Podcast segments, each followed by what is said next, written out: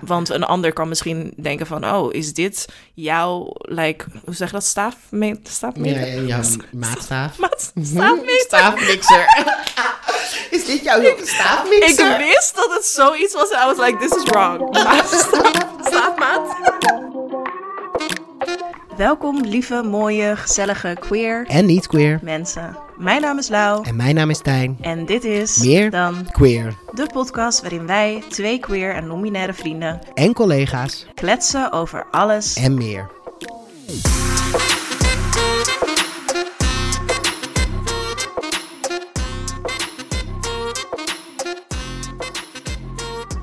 Hey Lau. Hey Tijn. Daar zijn we weer. Zo gezellig. Eh, besef jij hè, dat dit de één na laatste Mm. aflevering is van dit seizoen? Ja. Laten we er niet te veel bij stilstaan, maar ik moest het toch even zeggen. Ja, ik vind, het, ik vind het heel jammer. Maar ik vind het ook heel leuk om gewoon even de tijd te nemen en te kijken wat de podcast doet. Ja. Want ja, die interactie gewoon met, met de lieve luisteraars en volgers is echt superleuk. En, Ja, en de reacties. En ja. Dus ehm, natuurlijk willen wij hier na deze tien afleveringen mee door. Maar we gaan gewoon even kijken. eh, Hoe het loopt? Kijk wel even hoe het loopt. Ga ik wel even hoe het Ja. loopt. hey, hoe is het met jou? Ehm, ja, op zich wel goed. Ik heb een eh, nieuwe tattoo. Ja. En daar ben ik heel blij mee. Zo mooi. Ja, echt ehm, heel fijn. En ja, op zich wel goed. Eh, ik heb een beetje veel vrije tijd, omdat het qua werk even heel rustig is. Ik had een Mhm. aantal klussen, maar er zijn er ook een aantal uitgevallen, wat echt super balen is. Ja. Ik had soort van tot eh, maart ongeveer wel eh, wat dingen staan. En nu zijn er een aantal dingen uitgevallen, dus dat is dan ineens een eh, groot gat rot. wat je niet kan vullen ook. Ja. Ja. ja, en ik vind dat dan ook altijd als ZZP'er zo lastig dat het gaat gewoon niet door. Je hebt gewoon pech. het is niet alsof je alsnog betaald wordt of... Nee, ik probeer eh, hoopvol te blijven dat er snel Mm. weer eh, leuke nieuwe klussen aankomen. En ik heb sowieso nog wel wat staan. We hebben zelf ook samen nog Ja, wel wat staan. zeker. Ja, Dus, eh, nou ja, en wat ik ook, en dat is echt moeilijk hoor, want er komt natuurlijk ook wel wat stress bij kijken als je gewoon niet zoveel, niet zoveel werk hebt. Ja. Maar je weet ook dat die drukke maanden er weer aankomen. Dus dan is het ook fijn om juist hè, tegen jezelf te kunnen zeggen van oké, de winter is rustig, laat ik gewoon rustig aandoen, mijn rust pakken. ja. Maar dat is best wel moeilijk, want dan zit je thuis en dan denk je, oh, I need to make money. ja, precies dat. Ja. Echt exact dat. Maar ik probeer zelf wel iets meer naar de seizoenen te leven of zo. Dat ik gewoon weet van, hè, de zomer heb ik het druk, ben ik productief, heb ik energie. Ja. En in de winter niet. dus dat je je leven daar ook een beetje op inricht of zo. Ja. Ja, ik vind het toch wel moeilijk. Ik ben natuurlijk nu pas... eh, ik heb net mijn eerste jaar als ZZP'er gehad. Mm, Dus ik merk, true. ik weet inmiddels wel hè, dat zo'n januari bijvoorbeeld echt gewoon een stille maand is. Ja, Maar toch eh, gaat het dan, ga ik wel een beetje zweten elke keer weer. ja Dus, eh, logisch ook. Ja. Hey, en hoe gaat het met jou? ja, vandaag wel oké. Ehm, maar de laatste dagen, eigenlijk de laatste weken, ben ik ineens heel erg gaan inzien van... Oh, I'm kind of lonely. like, I'm, I'm, I'm not bored of zo. Want Daar hebben we het laatst ook over gehad, van hey, verveel je wel eens? Ja. Het is niet dat ik me verveel en dat ik niet weet wat ik moet doen of hoe ik mijn tijd moet vullen. Maar het is meer van, ik wil mensen zien, ik wil leuke dingen doen en dat gaat allemaal niet. En ja, dat, dat vind ik gewoon heel lastig. Hmm. En ehm, ik had bijvoorbeeld eh, afgelopen zaterdag, had ik zo'n moment dat ik eh, naar mijn standaard koffieshop toe fietste en ook even boodschappen ging doen en zo. Maar echt in mijn kloffie, net onder de douche vandaan. Het was dan wat later in de avond, volgens mij 11 uur of zo. En ik zag alleen maar mensen die helemaal opgedoft waren. En die stonden Mm. in de Albert Heijn ook bij. Ik ging een fles wijn halen voor mezelf, want ik dacht zaterdagavond, let's go. En ik voelde me zo sad, omdat ik gewoon Mm. allemaal mensen om me heen zag. Gewoon vrienden die lekker uitgingen een avondje. En ik stond daar echt gewoon als een soort van schmiegel. Van ik ga mijn jointjes en mijn wijn halen en ik ga thuis zitten. En op sommige avonden vind ik dat helemaal top, hè. Mhm. Maar ik had toen echt even dat besef van shit, ik zou zo graag willen dat ik vanavond ook gewoon even met vrienden zou zijn en, en uit kon gaan. En, eh, Ja. Maar ja, ik heb wel gelijk actie ondernomen, want ik heb dat gewoon op Instagram ook gecommuniceerd op mijn, op mijn persoonlijke account, zeg maar, Lau van jou. Ehm, en gewoon gezegd van, I'm lonely. Als Mm. iemand binnenkort iets wil doen, Let's go. Let's go. En nou ja, toen wel gelijk gewoon concreet ook plannen gemaakt naar aanleiding Mm. daarvan. Onder andere ook met jou. Ja. Ehm, dus inmiddels ook wel gewoon eh, even wat sociale interacties gehad. En dat doet me zo goed. Oh, dat Dus ik voel me nu alweer een beetje opgeladen. Ja. Maar, Maar- mooi wel dat je Ja. het eh, zo bij jezelf herkende. En Mm. ook meteen actie hebt ondernomen voor jezelf. Echt super knap. Ja, ja, ik ben er ook wel blij mee. Dat, dat, dat ik het ook überhaupt kon herkennen. Dat het gevoel daar vandaan kwam of zo. En wat ik dan hè, eh, daaraan kon doen. Ja. Ehm, maar het is zo bizar, want ik ben dus heel erg introverted. En ik heb heel veel tijd voor mezelf nodig. En heel veel... Ik ben heel graag thuis, gewoon alleen hè, telefoon weg. Ik heb mijn meldingen van mijn telefoon altijd uit. Mhm. En mij, mij niet bellen.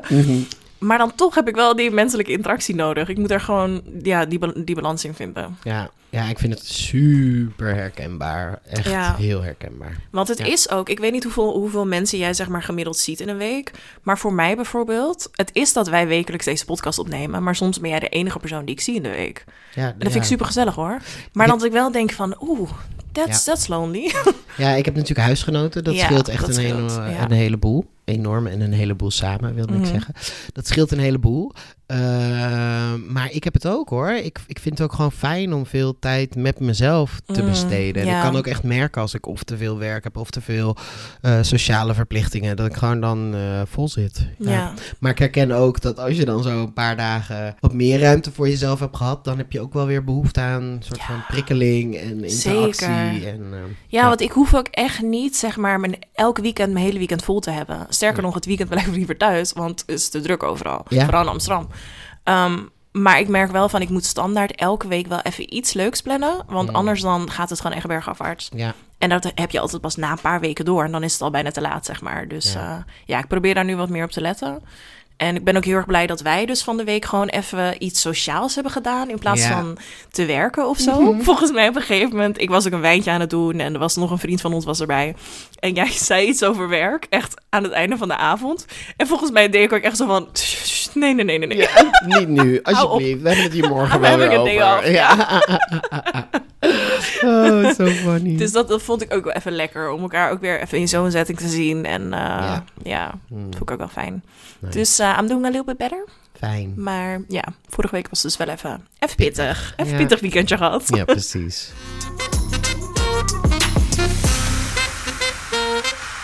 hey, en ehm, ook deze keer weer hebben wij een eh, thema. Mm. Eh, en ik besef me dat ik eigenlijk altijd degene ben die zegt... Deze week hebben we weer een thema. maar je doet het zo leuk, schat. Dus ga er vooral mee Oh, door. dank je. Het is gewoon jouw ding. Dank je. Het thema van deze week is... Eh, ja, we gaan het hebben over het live. Mhm. super spannend, super leuk. Ja. Ik heb natuurlijk al best wel veel over mijn lijf verteld eh, in het thema de onzekerheid. Ja. Maar het lijf is natuurlijk veel meer dan alleen maar hoe ziet het eruit en wat vind jij daarvan of zo. En de onzekerheid, hè? dus er zit ook een soort En van positieve kant ook. aan. Ja. Ja. ja. Eigenlijk hadden we een soort van tegenaflevering moeten doen. De zekerheid. Ja, de zekerheid. Ja. Maar nee, we gaan het hebben over het lijf. Ja, mag ik als eerste vraag aan jou stellen? Ehm, wat vind jij heel fijn, leuk of mooi aan jouw lijf? Ehm, Oké, überhaupt heb ik een soort van basisrespect voor mijn lijf, omdat ik gewoon... Ba- oh, I love that basisrespect. Yes. Ja. Gewoon omdat ik dus like, ik ben gewoon heel dankbaar dat mijn lijf doet wat het doet. Dat ik Ja. kan wat ik kan. Ik ben trots op mijn lijf en eh, hoe hard ik heb gevochten voor mijn lijf van mij maken. Mm, Ehm, ja.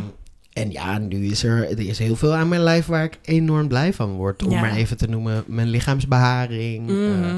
eh, mijn brede schouders, eh, mijn baard, mijn littekens. ehm, eh, ja, ik, ik, er zijn eigenlijk meer delen van mijn lijf waar ik nu heel blij en trots op ben, Ja. omdat ik me onzeker over voel. ja, mooi is dat ook. Ja, en, en hoe is dat bij jou?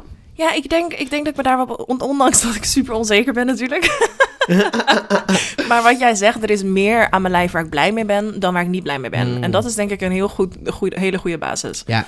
Ehm, dus ik ben heel blij voor de dingen die ik kan. Mm. Omdat er ook dingen zijn die ik niet kan. Ja. En dan juist een beetje dat van... No, no sunshine without rain of zo. Hoe zeggen ze dat? Mhm. No, no flowers without rain. I don't know. Ik kan alleen maar denken, in no sunshine Ja. she's gone. Ik dacht alleen maar, I can buy myself flower. oh my god. Nee, maar een beetje dat principe van je moet zeg maar ook weten hoe een slechte dag is om te kunnen genieten van een goede dag. Een beetje als dat. alle dagen goed zijn, dan is dat ook maar neutraal. Dan betekent, Precies, dan betekent dat niks. Mm. En dat heb ik ook een beetje met mijn lijf. Dat omdat er dingen zijn die niet zo goed gaan of zo, dat ik dus heel erg kan genieten van de dingen die ik wel kan doen. Ja. Ehm, dus ik ben heel erg, ik hou super veel van wandelen. En dat vind ik super fijn. Vooral als het mooi weer is, dan Mm. ben ik soms gewoon de hele middag weg. Echt gewoon net als, alsof ik een kind ben die buiten gaat spelen. Echt fantastisch. En ik hou heel erg van fietsen en dansen. En Mm. Ja, ik ben gewoon heel erg blij dat ik die dingen kan doen. Ja. Ja, het is ook een privilege natuurlijk. Zeker weten, absoluut. Ja, en ik ben bijvoorbeeld ook heel dankbaar voor het, eh, het helend vermogen van ons lijf. Ja. Eh, ik heb mijn lijf ook echt wel eh, in slechtere periodes niet zo lief behandeld. Mm. Eh, en dat mijn lijf zich daar ook weer van kan herstellen, dat, Ja. dat maakt me echt wel super dankbaar. Ja, dat is wel bizar Ja, inderdaad. hoewel ik ook wel merk dat ik nu wat ouder word en dat dat dus ook ja, grenzen heeft. Mm. Dat er ook op een gegeven moment, ook als je dat bij je ouders ziet, hè, dat ze gewoon steeds minder. Ook, vooral wat ik eigenlijk heel kenmerkend vind, is die soort van geestelijk nog heel graag willen, maar dat je Mm. lijf gewoon begint Klopt. tegen te stribbelen. Wel dat ik nu kan denken, ja, zo gezond als ik nu ben, Mhm. zo.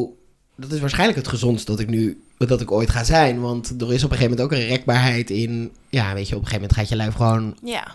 Maar Af- is dat echt zo, though? Dat is Nee. niet, dat, zo zie ik dat niet. Ik bedoel, ik zeg niet soort van, er komt een aftakeling aan Nee. vanaf nu, maar wel een soort van, ehm, Nu Ja. gaat het bergen afwaarts. nou ja, wel dat je ziet dat, kijk, het leven is gewoon niet oneindig, dus je, Nee, je, je ziet dat, dat je steeds minder kunt gaan doen Mm, op een gegeven ja, moment. dat wel.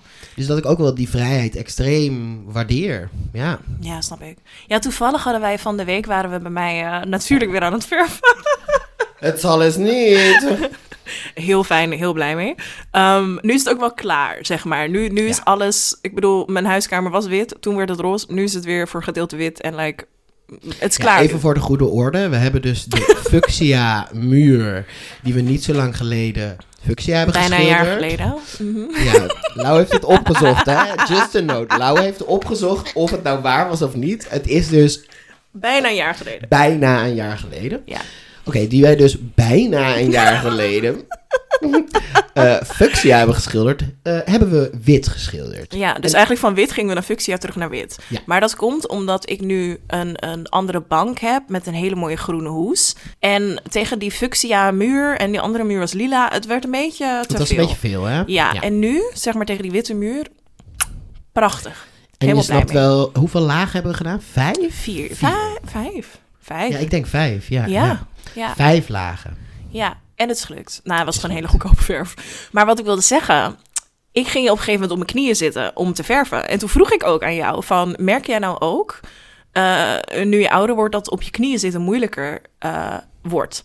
Want dat merk ik heel erg de laatste Mm. jaren. Dat ik echt niet meer zo goed op dat het gewoon heel snel pijn doet. Ja, En toen zei jij dat je dat dus altijd al hebt gehad, dat dat pijn doet. ik heb hele lastige knieën. Ja. ja klopt. Maar ik merk dus echt aan dat soort dingen van, oh ja, word ouder. Ja, ik heb dat dus met dat ik gewoon minder lang kan staan, I guess. En ook Mm. gewoon, ik merk het ook in mijn energie hoor. Dat ik, ik wil nog wel eens een nachtje, nou dat gebeurt echt heel weinig, dat ik een nacht doorhaal bijvoorbeeld.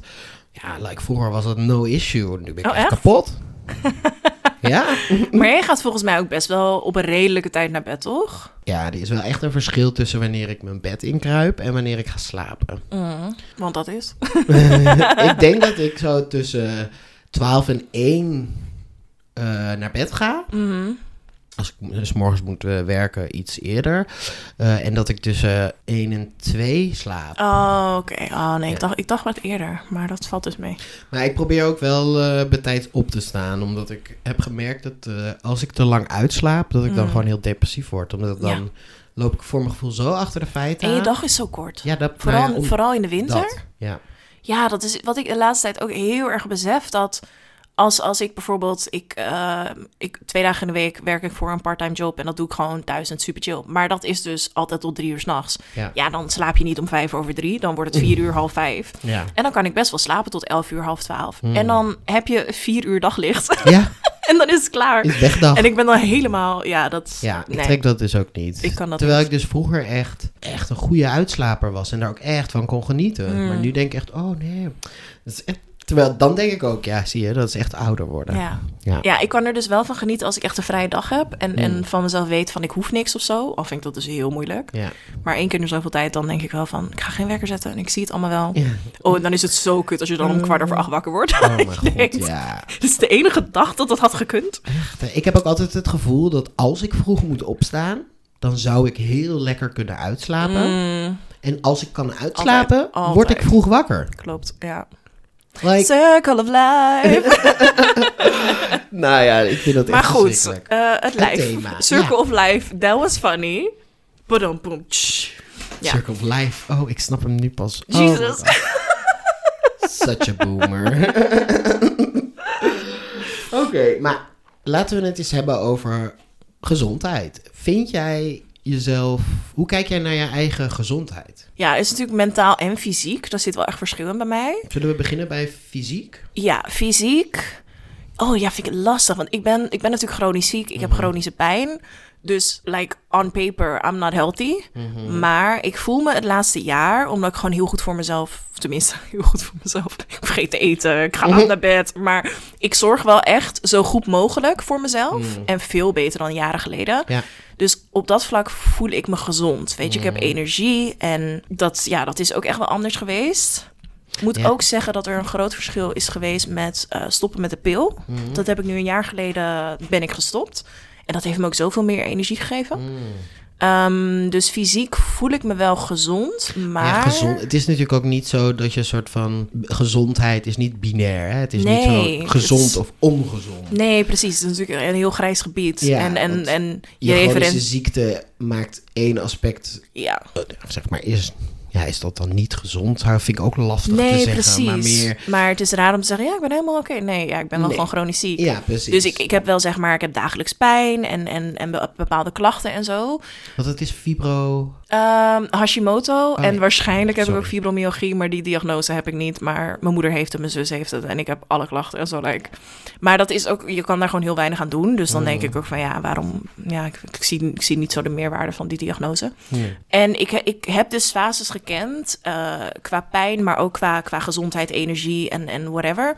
Dat ik gewoon echt wekenlang alleen maar op bed kon liggen of zo. Dus omdat ik weet dat dat ook mijn realiteit kan zijn, voel ik me nu heel goed, fysiek. ja. Ehm, terwijl dat referentiekader is voor iedereen natuurlijk anders. Ja, Want ja. een ander kan misschien denken van... oh, is dit jouw, like, hoe zeg je dat, staaf? Staafmeter? Ja, ja, ja, maatstaaf. Staafmeter? Staafmixer.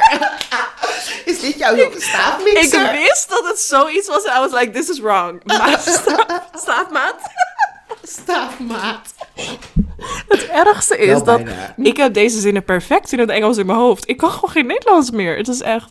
Maar oké, iemands anders maatstaaf voor gezondheid kwam natuurlijk anders liggen dan dat bij mij. Zeker. Maar op dit moment, lang verhaal kort, voel ik me fysiek vrij gezond. Ja. Fijn. En jij? Ja, ja ehm, ik vind het ook altijd lastig. Ik heb wel altijd eh, best wel wat dingetjes met mijn gezondheid gehad. Eh, maar over het algemeen zou ik wel zeggen dat ik eh, ja, gezond ben. Ja.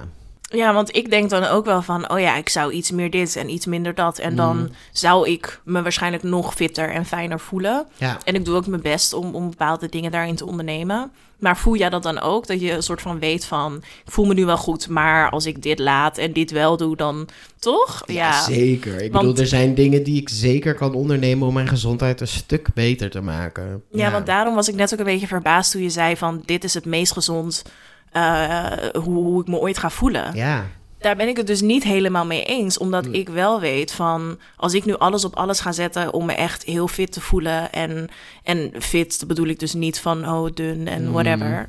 Nou ja, volgens mij weten onze luisteraars wel hoe wij erin staan. Maar goed. Ehm, maar ik weet wel van, hè, eh, ik kan bijvoorbeeld niet tegen zuivel en gluten. Als ik dat echt, echt, echt niet consumeer, voel ik me stukken beter. Maar ik hou wel van babybel. En ik moest net snel onderweg even wat te eten halen. Dan haal ik toch een croissantje. Ondanks dat ik weet dat mijn lichaam daar heel veel ehm, energie voor nodig heeft om dat te verwerken. Ja. Dus er zijn wel dingen dat ik denk, ja, Ja, eens. Ik bedoel, eh, de hoeveelheid suiker eh, van een specifiek genoemd merk, specifiek soort drankje wat ik drink. eh, ieder die mij kent Sponsor weet het. Ja. Ja, dat is absurd. Eh, dat, dat zou mijn gezondheid echt eh, stukken verbeteren. Evenals stoppen met roken bijvoorbeeld. Ja. ja. Maar wij hebben allebei ook wel al het gesprek gehad.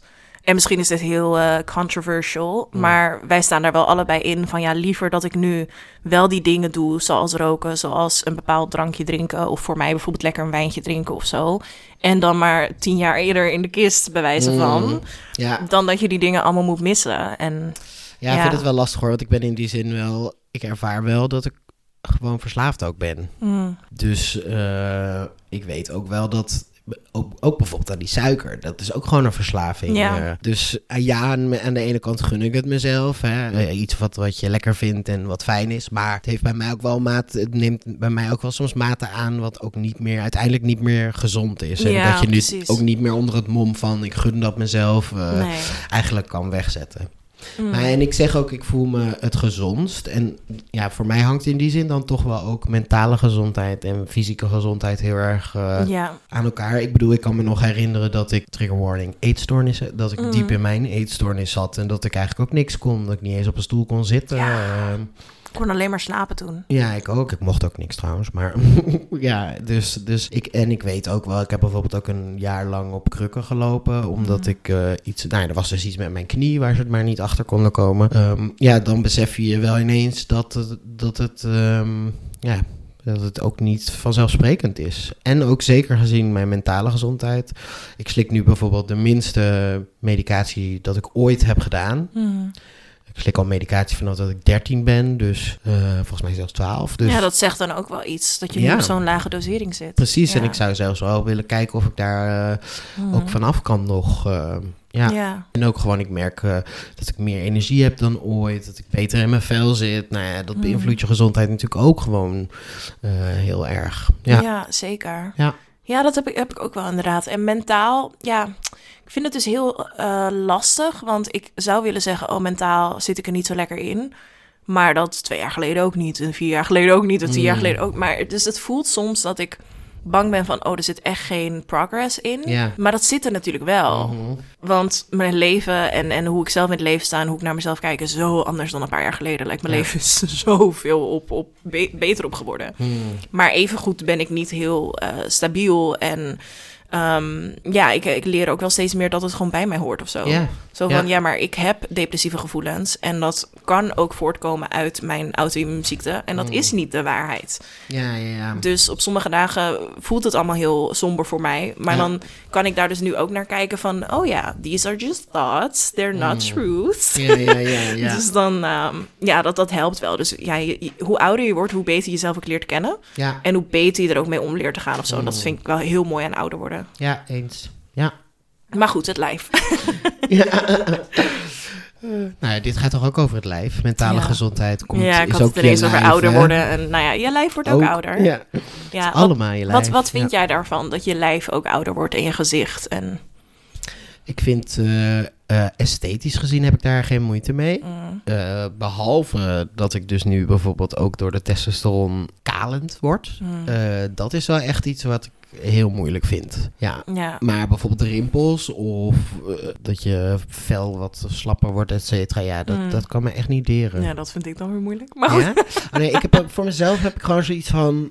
Rimpels staan voor mij als een soort trofeeën van levenservaring. Is Dus het ook? Ik vind het zo... ja, dat is ja, prachtig. Ja, ik probeer dat ook wel voor mezelf in die zin ook beauty standards steeds meer te Mm. decoloniseren. Want Ja, ik vind eigenlijk ouderdom juist iets heel moois, Mm. toch? De, tand der tijd. eh, ja, I don't know. Het heeft gewoon iets Ja. zoiets menselijks. Ja. ja en ik, ik heb dus geen moeite met ouder worden. Dus bijvoorbeeld dit jaar word ik 30. En het is niet dat ik denk, oh my god, ik word 30. Nee, dat maar ja, ja, 30 het is, echt ook nog gewoon super jong. voor mij hetzelfde als 32 en 29 lijkt. Ik, nee, nou ja, ik, ik heb vrienden die daar echt wel over zeiden van, oh my god, 30. Ja, dat wordt dan zo verteld natuurlijk ook door de maatschappij. dat wordt er echt met de badlepel ingegooid natuurlijk. Terwijl ik, ja, ik, ik, dat interesseert me echt niet. Nee. Maar ik zie dan wel bepaalde verschillen in mijn gezicht vooral. Dat ik wel denk van, eh, I'm aging like sour cream. Een beetje dat. En dat is natuurlijk helemaal niet erg. Ehm, maar ik moet wel zeggen, ik ben nu de laatste maanden wat meer bezig met skincare en zo. Want dat heb ik gewoon mijn hele leven niet gedaan. Dus ja, jij moet alleen maar denken aan dat krempje. Don't call me out. Nee.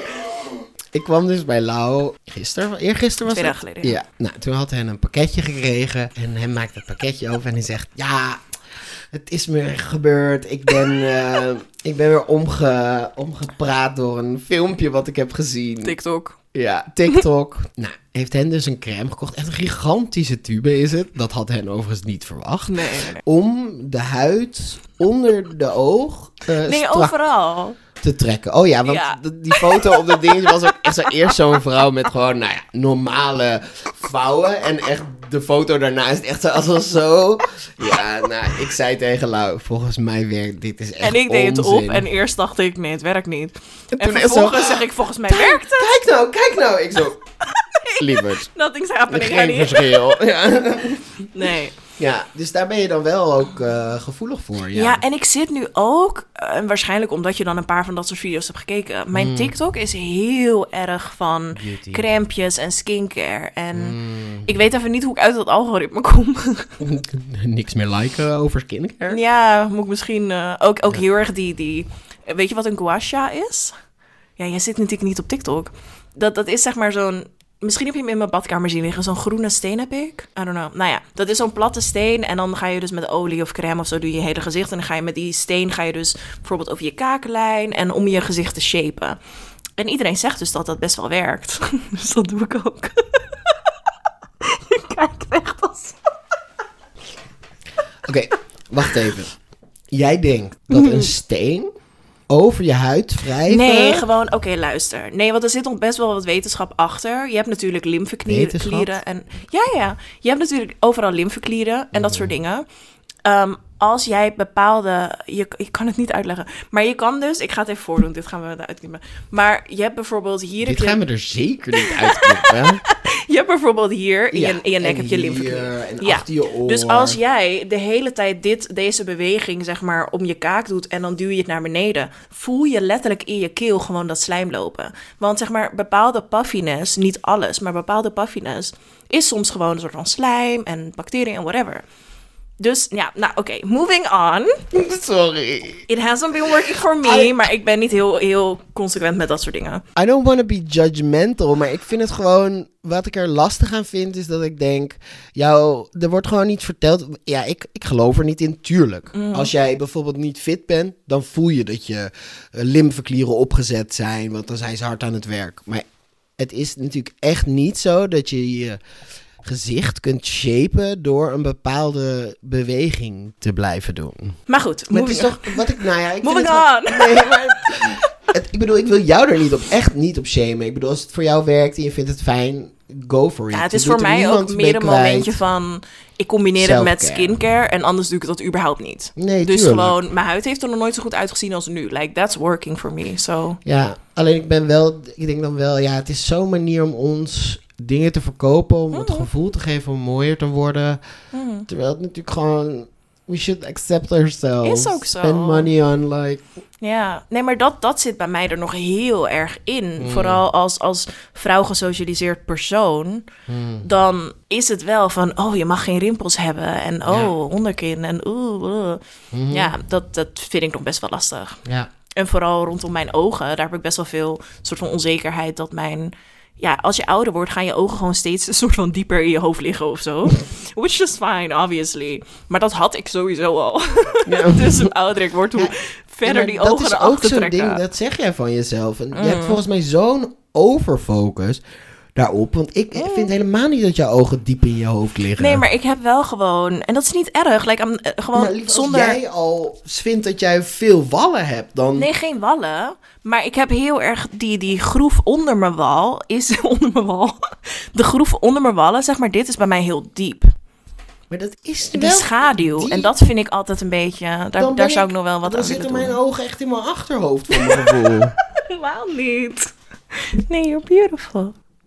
Nee, maar het is meer Ja, van... maar het is zo grappig Maar hoe je dus naar zonder- jezelf kijkt en hoe Ja. een ander dus gewoon dat totaal Ja. niet zo ziet. En ik vind ook dat mijn, mijn wenkbrauwen iets hoger zouden mogen. Dat dit gewoon even iets minder hangt. Ik heb wel wat dingetjes dat ik denk, nou, als ik er geld over heb, dan gaan we gewoon even kijken wat we eraan kunnen doen. Echt? Ja. Oké. Ja, sorry. Nee, liever het zelfbeschikking. Ik- Wat jij ik- met je lijf doet, nee, moet je helemaal zoiets- zelf weten. Kijk, ik, ik ben sowieso, ik ben niet heel groot fan van fillers en botox en like plastic surgery. Vooral niet als mensen er niet transparant over zijn. Hmm. Maar soms, bij sommige mensen zijn er zulke kleine tweaks dat ik denk van wow, ja, dit snap ik. Zeg maar, heel veel van die bijvoorbeeld Nederlandse popsterren ook, van die vrouwen, die hebben allemaal hun wenkbrauwen een stukje gelift. Dat, je, je zou zeggen, die hebben nooit iets aan zichzelf gedaan. They did, and it looks great, honestly. Dus Ja, als maar ik ja, een keer dus extra great- geld heb, dat, ja. Great aan de hand van welke maatstaven. Nou ja, ik vind Want dat als mooi. iedereen nu denkt dat wenkbrauwen dan zo horen te zijn, Ja. Dan gaan Is ook alle zo. jonge meiden denken, we Mm. moeten een wenkbrauwlift doen. Want Mm. Ja. ja, ik heb, de- ik heb zelf ook niet iets eh, wat ik zou willen. Het enige wat ik... Nee, maar echt gun, gun to the head. Het water staat aan je hoofd. Ja, oké, een haartransplantaat. Dat zou dan het Oh, ja? enige zijn. Ja, Oh, ja. als ik straks echt, echt kaal word, Mm. dan, dan is dat wel iets wat ik zou overwegen. Ja. Maar ik zou verder cosmetisch echt niks Maar als je bijvoorbeeld iets aan je lijf, je moet ergens een mes in zetten. Ja, I already did. I chopped my boobs off. Ja. Ain't that enough? True. ik bedoel, tuurlijk is er, een, is er misschien heel ver weg een stemmetje wat zegt... als je het zou kunnen doen, doe dan een liposuctie. Maar daarvan denk ik dan Mm. ook meteen... fuck no, waarom Nee. wil ik dat? Snap je, ik, ik probeer... Ik snap de onzekerheid en ook omdat het zo'n makkelijke manier is om het... Nou ja, wat jij zegt, even een beetje te tweaken. Mm. Terwijl, ja, als we dat... Als we, Ja, maar ik vind dat wel een heftige tweak hoor. Dat is gewoon je hele lijf, hè, liposuctie. Nee hoor, dat kan ook specifiek op Ja, bepaalde dat areas. kan. Maar ik heb ook wel eens gezien maar wat dat is echt... dan het verschil tussen een liposuctie of een even... Want ik bedoel, een Nou ja. filler moet je ook om de zoveel tijd doen. Nee, zeker. En maar dat is, is geen like- operatie. Maar fillers kunnen like, levensgevaarlijk zijn. Zeker. Maar ik, voor mij, ik vind wel liposuctie vind ik een stuk heftiger dan even een filletje onder mijn ogen. Nou, ik heb wel eens Ja, niet? gezien hoe het mis kan gaan met een fillertje onder je dat ogen. is ook zo. Er worden nu ook echt heel vaak fillers gedaan Still door gonna mensen. do it though. nee, I'll weet ik, weet support you niet. either way. Nee, ik eh, bedoel... ik, het enige, ik vind het gewoon verdrietig dat, dat mensen het gevoel dat hebben dat ook. dat nodig is. Ja, maar wat ik nu wel heb, zeg maar, ik ben wel zo ver in mijn ontwikkeling dat ik dus wel kan erkennen van, tuurlijk, de media en zo heeft dit zo gevormd, maar dit zijn de dingen die ik zelf echt vervelend vind. Dus dingen waar ik tegenaan loop. Ik heb bijvoorbeeld ook met mijn gebit zijn er bepaalde dingetjes dat ik denk van... It's because I care so much about myself. En omdat ik zoveel zelfliefde nu heb... dat ik denk van, oh, dat zou ik nog wel... Zeg maar, als je me vijf jaar geleden dit had gevraagd... had ik alles willen veranderen. Omdat ik het idee had dat dat moest. Dat heb ik nu niet. Het is meer dat ik gewoon weet... ook als ik bijvoorbeeld kijk naar eh, mijn ouders of familie... hoe hun gezicht ouder is geworden. Bijvoorbeeld dat oogleden, bijvoorbeeld bij mijn vader... best wel zijn gaan hangen. Dat heb ik nu al een beetje. Dus dan weet ik van... oh, misschien zou dat iets zijn wat ik een keertje... Hè, een beetje... Ja, mijn moeder heeft dat ook en die had er ook echt last van. Dus ja, ja dat, daar kan je heel erg last van hebben. en Nee, dat heb ik niet. Het is nu Dat een- puur... maar dat is dan ook weer medische indicatie. Ja, weet je, kijk, aan de, ik struggle heel erg met dit onderwerp. Hè? Mm. Want aan de ene kant... Zullen we bestoppen? Aan de, ene, nee, nee, aan de ene kant ben ik natuurlijk gewoon echt wel radicaal voor zelfbeschikking. Wat Mm. jij met je lijf doet, ja. moet je echt helemaal zelf weten. Zolang jij er niemand mee schaadt. Mm. Eh, en ook dus jezelf niet mee schaadt. Want ook Mhm. soms vind ik dat wel eh, de vraag. Ehm, maar ik vind het gewoon ehm, verdrietig dat we daarmee ook een soort nieuwe normaal creëren. Hè? dat sterren ja. dus een voorbeeld zijn. En dit is Mm. natuurlijk een thema wat ook al eeuwen zo'n beetje... eh, Of nou eeuwen, maar al lang... eh, eh, speelt hè, wat betreft plastische chirurgie. En ik vind het ook wel eh, chockerend om te zien dat trans mensen zo moeten vechten voor Mm. eh, eh, een, een bevestigende operatie. Ja, en dat, dat ik, als ik ook niet. cis was, had ik morgen mijn Mm. hele lijf kunnen leegzuigen Klopt. van vet. Dus ja. like, dat, dat, dat maakt ook wel dat ik het... En het is gewoon echt een, een markt. En ook als je nu bijvoorbeeld kijkt naar de siliconen borsten... Mm. eh, dat er gewoon eh, echt gevaarlijke chemicaliën Ja, dat mensen echt ziek van worden. Precies, Mm. echt dood aangaan, Ja. le- lekkage, et cetera. Dat het eigenlijk gewoon echt niet veilig is. Ja, nee. dat, Maar het kan natuurlijk ook niet goed voor je zijn. En laten we dat vooropstellen. Filler, botox, whatever. Überhaupt vet wegzuigen ook. Het kan niet goed gaan. Het kan, of ja, tenminste, er het kan niet altijd goed zijn. risico's aan. Ja, maar het kan ook niet op lange duur. It can't be good for you.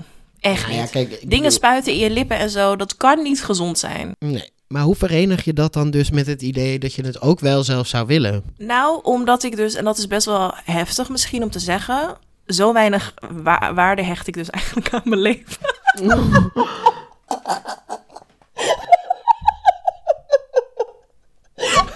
ja, ik zeg dat soort dus je dingen vindt nooit het dan hardop. belangrijker om er mooi uit te zien dan om gezond te zijn? Nee, nee, nee, dat is het niet. Zeg maar, ik zou nooit bijvoorbeeld borsten... Sowieso, ik wil geen borsten überhaupt. Bij borstimplantaten weet je gewoon, oh, daar, ga je echt, daar word je echt ziek van. Hè? Er zijn zoveel onderzoeken naar gedaan. van fillers ook. Nou, ik weet dat niet. Nou, Van een klein lipfilletje? Oké, lieverd, ik, ik ga je straks wat dingen Ik laten ben heel zien. benieuwd. Nee, maar kijk, het Eh, hele... Als een lipfiller bijvoorbeeld Als in een bloedvat... gaat, Oh, ja. ja. maar er worden... Wie, wie reguleert dat? Er is een soort van 700% stijging aan Hmm. plastische chirurgie. Er zijn al nee, onderzoeken... dat is en- al zo. Maar nu hebben we het over de uitzondering. nee, nee. Vind jij niet? Nou, maar ze hebben zeg maar 20 jaar lang siliconen borsten Ja. gegeven... met het idee dat het veilig ja, was. true, true, En nu komen ze erachter wat de resultaten zijn. Ja, en fillers zijn ook vrij nieuw. Dat, daar heb je wel gelijk in, ja. Ja, en ik vind het ook wel grappig. In zo'n TikTok-algoritme zit ik dus ook. Een beetje de downfall van de fillers. Want bijvoorbeeld vooral de Kardashians... die hebben heel veel aan hun gezicht natuurlijk laten doen Mhm. met fillers. Maar fillers verplaatsen. Oh ja. Dus dat En ziet er heel dus erg wonky uit. Het gaat ook migreren, hè? Dat- dat het kan ik. dus door je lijf gaan Dat ik. migreren. met ja, maar het is dus gewoon... ja, ik, ik maak het van een makkelijk levensgevaarlijk. woord voor. Jij eh, migreren. Ja, maar het is gewoon levensgevaarlijk. Nee, is ook zo. Nee, en ja, ik vind het dus het idealiseren van het noemen van een, een snel tweakje bijvoorbeeld, dat vind ik dan best wel gevaarlijk. Ja, heb je wel gelijk in. Want het is niet zonder risico's. Nee. En het is niet even snel een dingetje veranderen zonder eh, consequenties of... of Nee, daar heb je ook wel gelijk in. Ja, misschien Ja. sta ik daar ook gewoon te optimistisch in of zo. Ja, naïef. Ja, ja I don't know. ja, maar precies wat je zegt. Het is wel een beetje die, die botsing tussen zelfbeschikking en het is mijn lijf. En ik mag, hè, als ik maar weet waar het vandaan komt. Ja. Eh, want vijf jaar geleden had ik dus echt niks aan mezelf moeten doen, want dat was Nee. helemaal fout gaan. Nee, ja, nee, je hebt wel gelijk. Nou, en ik kan me ook wel voorstellen dat mensen het misschien wel hypocriet vinden, omdat ik natuurlijk, ja, je zou dat kunnen scharen onder plastische chirurgie, hè, die borstverwijdering. Nou, Eh, dat vind ik niet. Ja, nee, ja, ik vind dat zelf ook wel iets anders dan een... Gewoon een medische of- ingreep. ja, ja. zeker. Maar ik kan me voorstellen dat mensen misschien hypocriet vinden dat ik Mhm. zeg... eh, we moeten oppassen met fillers. Mhm. Eh, maar ja, wat ik kan zeggen, ik ben dus niet tegen plastische chirurgie. Ja. Ik ben voor zelfbeschikking. Mhm. Maar ik vind wel dat er eh, kritisch moet worden gekeken naar ook... Zeker, ook bijvoorbeeld als we kijken naar die stijging. eh. Ja, en ik vind het ook wel lastig, want ik zou ook... Kijk, aan de ene kant vind ik dat mensen dus heel transparant erover moeten zijn. Mhm. Maar aan de andere kant vind ik het nu ook heel stom van mezelf dat ik dan zeg... Oh, ik zou wel dit willen veranderen aan mijn gezicht of zo. Terwijl ik ook weet dat er mensen luisteren. En ik wil mensen nooit het gevoel geven dat zij niet oké zijn. Dus het is ik- zo, dus zo weer- complex. Ik denk dat wat. Sorry, ik ga ook weer in de reden vallen. ja. Maar wat ik denk dat daar heel belangrijk aan is, is dat het willen van cos- eh, cosmetische chirurgie om Mm. je lijf te tweaken, hè, in die zin, is niet een individueel probleem. dat is een maatschappelijk probleem. Tuurlijk.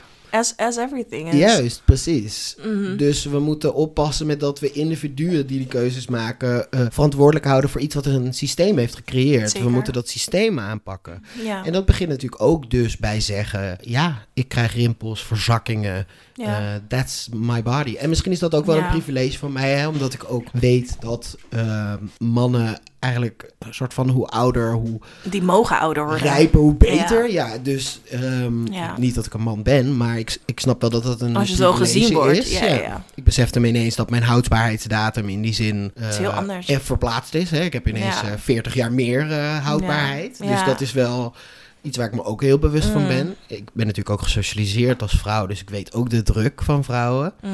eh, of, naar vrouwen toe en eh, als vrouw gesocialiseerd om te conformeren aan Mm. dat schoonheidsideaal. Tegelijkertijd zie ik ook trouwens een enorme beweging aan eh, bij mannen hè, rondom schoonheidsidealen. Ja, ik denk dat we soms echt onderschatten hoe streng het patriarchaat ook wat betreft uiterlijk is op mannen. Het Voor feit dat ik- iedereen. Voor iedereen. ja, ja, ik denk wel systematischer voor vrouwen. Ja. Maar eh, dat is er absoluut ook voor mannen. Ja, ja ik, ik, zag toch, ik zag toevallig ook een video van, ehm, weer op TikTok, sorry, ik zit veel op TikTok, van een vrouw van like 32 of zo. En die had zo'n video gemaakt met heel veel close-ups van de, hoe noem je dat, kraaienpootjes, zeg maar, ouderdomsvlekjes en een paar grijze haren. Allemaal gewoon zo'n hele mooie video van dit is hoe 32 er ook uit kan zien. En ik vind dat dus heel, heel gaaf om te zien. En dan ga je naar de comments. En dan zegt iedereen: Honey, that's not what my 32 looks like. Dat, like dan wordt ze nog geshamed ook. Ja. En ik vind, het, ik vind het zo lastig. Want als jij bijvoorbeeld zou zeggen: ehm, Ik wil nu een haartransplantatie. Of ik wil filler onder mijn ogen voor mijn wallen of whatever. Dan zou ik ook tegen jou zeggen: Doe normaal. Dat ga je niet Mhm. doen. Like, waarom zou je? ja. Maar waarom kunnen we niet op die manier naar onszelf kijken? Het is zo messed up. Ja, nou en tegelijkertijd denk ik dat we ook dus met empathie naar de mensen en hun onzekerheid moeten kijken. Want natuurlijk is het dus voor mij heel makkelijk om te zeggen, nou doe dat nou niet. Mm. Maar tegelijkertijd denk ik ook, och liever kon jij jezelf maar zien Ja, door dat mijn is het ogen. ook, En dat we in plaats van iemand dus afschrijven als nou Ja. onzeker en fragiel, ook zorg moeten dragen Mhm. voor om die onzekerheid ook samen te bestrijden. Ja, ja, zeker. Ja, en daarom ben ik ook wel al jaren eh, actief ermee bezig. Van waar komt dat vandaan? En Mm. voel ik dit? Of is dit iets wat, hè, wat mij is Society, aangepraat? Ja. Dus heel veel onzekerheden van mij zijn gewoon weggevallen daardoor. Dat ik denk Ja. van ja, oké, ik heb een onderkin en ja, Ja. ik heb rimpels en dat hoort erbij, want ik lach heel veel en you know. Ja. Dus er is ook wel heel veel weggevallen hoor, qua dingen die ik dan aan mijn lijf niet zo tof vind. Ja. Ik zou bijvoorbeeld nooit in mijn li- daadwerkelijke lijf durven snijden. Mm. Maar ja, wat ik al zei van die kleine ingreepjes of zo, daar ben ik dan toch wel nieuwsgierig naar. Om Ja. gewoon een keer, ja. Ik snap het. Maar goed, dat zeg ik ook al jaren en ik heb het nog steeds niet gedaan. Dus wie weet. Maar laat dit wel even een boodschap zijn aan iedereen. Je bent perfect zoals je bent. En ik Amen. ook, alleen dat moet ik nog even leren. En eh, ook zelfbeschikking. Jij bepaalt wat je over je Dat lijf, ook. wat je met je lijf doet. Eh, en eh, daar heeft Mhm. niemand wat van te vinden. Ehm, ik ben eigenlijk wel benieuwd, eh, eh, Lau. Slik jij bijvoorbeeld medicatie? Ja, dat weet jij toch al. Ik weet het wel, maar Ja. de luisteraars niet. ja, zeker. Ehm, ja, sowieso dus voor mijn auto-immuunziekte elke dag. Soms ook wat vitamines, alleen vergeet ik dat eigenlijk consequent. Dus vitamine C, vitamine D en dan, dat staat dan leuk op de aanrecht. En eh, sinds kort slik ik ook ehm, magnesium. Omdat ik dus ook op TikTok had gezien dat dat goed voor je was. Magnesium kan was- wel echt goed zijn. Ja, ja, ik moet daar wel mee oppassen, want ook met mijn andere medicatie die ik slik, en dat is allemaal lastig. Maar eh, dat slik ik dan voor het slapen gaan. En dat, eh, nou ja, ik weet niet of ik iets van merk. Ik sta niet heel erg in touch met mijn lijf verder, dus... Hmm, oh, dat is ook een interessante om nog I over know, te hebben. right? Ja. Ja, en jij qua medicatie? Ja, ik slik ook medicatie. Ehm, ik slik, eh, ik zal maar even, ik ga met naam en toenaam. Ik slik Venlafaxine, eh dat is een antidepressiva. Mm. Eh, die slik ik al eh, enkele jaren. Verder eh, gebruik ik een slaapmedicatie. Quetiapine, ofwel Seroquel. En ik gebruik PrEP. Mhm. En ook nog multivitamine, Mm. eh, ja, dat soort dingen. Ja. Dus ja, eigenlijk... Ja. Oh, en ik, ik slik ook een paar keer in de week ADHD-medicatie natuurlijk. Ja. Oh ja, en ik gebruik ook nog eh, Nebido, testosteron. Oh ja, Nebido. Nebido. ik weet echt de namen niet van mijn medicatie hoor. en, en hoe ervaar jij eh, het om elke dag medicatie te moeten slikken? Ja, ik doe dat al zo lang. Dat echt vanaf mijn tiende of zo. Dus ik, eh, zeg maar die pillen die ik in de ochtend slik, volgens mij...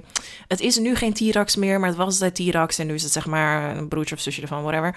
Ehm, dat ben ik gewoon gewend. En dat zit zo in mijn routine dat als ik koffie aan het maken ben... en zeg maar de espresso loopt, dan neem ik even die pillen. Ja. En dat, ik heb dus ook, het is zo erg... dat als ik dus thuis geen koffie drink, dat ik mijn medicatie niet inneem. Ja. Omdat het zo in die routine zit.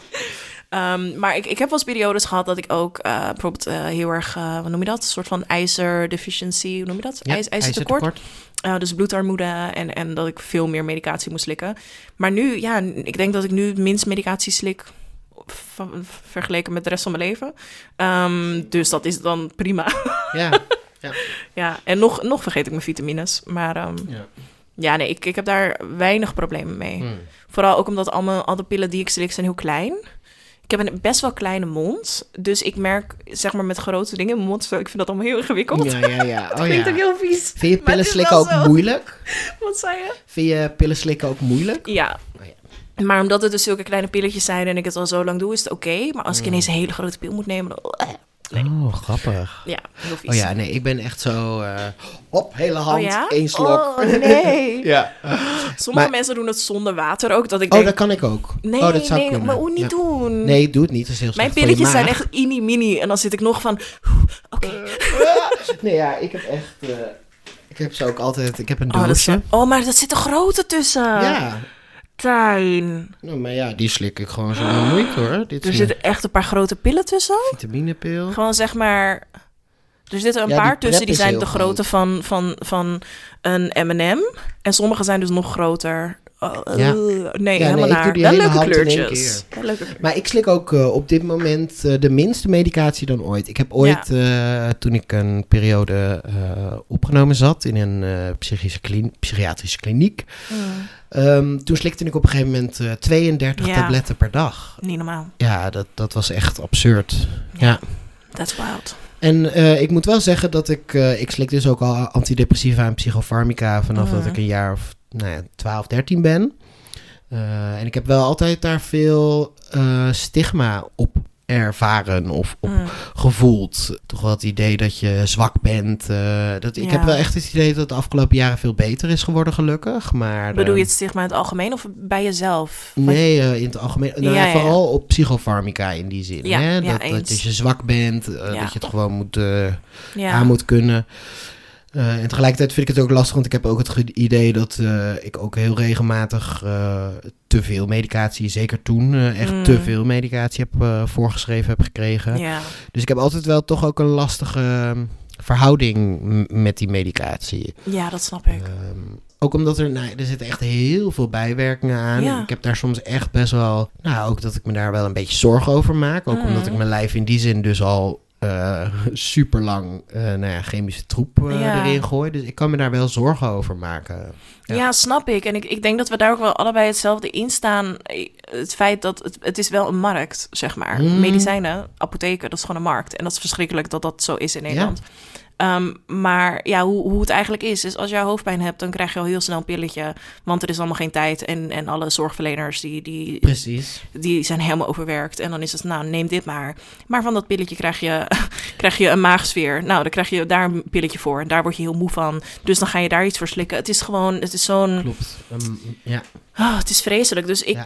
Kijk, je moet slikken wat je nodig hebt, obviously. En ik moet ook echt mijn medicatie slikken. Want anders dan is mijn hele... Mijn stofwisseling zou anders niet werken. Mijn Nee. hormoonhuishouding Mm. word ik niet meer ongesteld. Wel chill. Maar dan... Ja, dan niet fijn. doet niks het meer, zeg maar. nee, nee. Ehm, dus ik, ik moet wel. Ja. Maar ik, ik ben ook wel een paar jaar geleden heel kritisch gaan kijken van... oké, maar wat heb ik echt nodig en wat niet? Ja. Ik heb ook een tijdje pillen geslikt voor eh, maagzuur. Hmm. En toen kwam ik erachter dat dat maagzuur gewoon komt door gluten eten. Dus ja, dan moet je gewoon geen gluten eten. En dan heb je dat niet en hoef je ook niet de pil te nemen. Dus ik ben wel heel groot voorstander van gewoon dingen voorkomen. Nou ja, sommige dingen daar heb je wel gewoon echt medicatie voor nodig. Klopt. maar... Dat, dat is ook niet, een, dat is niet Nee. iets waar je over kunt eh toppen in die zin. Nee, nee, nee. En in die zin vind ik ook eh, iets eh, slikken voor je mentale gezondheid of voor je fysieke gezond- gezondheid is hetzelfde. Het is Ja. wat jij nodig hebt. En als ik zie wat bijvoorbeeld Stentin doet voor mijn ADHD, Hmm. holy shit. Ja. Ik heb het letterlijk de eerste keer dat ik dat nam, heb ik zitten huilen. Hmm. Gewoon omdat ik, het, het verschil was zo groot Ja. in mijn hoofd, zeg maar qua rust. En dat ik denk van ja, dat, dat is wel gewoon iets, daar, daar wil ik niet op inleveren. Dat heb ik gewoon echt nodig. Eens. Nou, eh, even goed hoor. Ik denk ook echt dat als ik eh, geen medicinale ondersteuning had gehad in mijn eh psychische herstel, dan was ik hier nu niet meer geweest. Nee. Want ik heb ook periodes gehad dat, ik door, dat, ik gewoon zo, dat ik gewoon een week niet sliep. En dat ik echt gewoon, nou ja, Zo. ik weet niet of mensen weten wat er gebeurt als je een week niet slaapt of als je lang niet slaapt. Ja, Dat gaat echt niet goed. nee. Dus eh, in die zin. Maar dan ga je toch ook hallucineren en zo? Ja, ja, dat is echt scary Ja, het is echt heel eng. Echt, echt niet oké. Eh, dus ik ben ook blij. In die zin heeft het ook mijn leven gered. Mhm. Eh, Ja, ja. Dus ik had het ook niet anders nee, gewild. ik, ik voel ook zelf nooit judgment richting medicatie. Niet voor mezelf, ook niet bij anderen. Nee. Dus als ik mensen heel veel pillen zie slikken, dan denk ik, ja, je Do zal het nodig hebben en you do you. Ja, echt.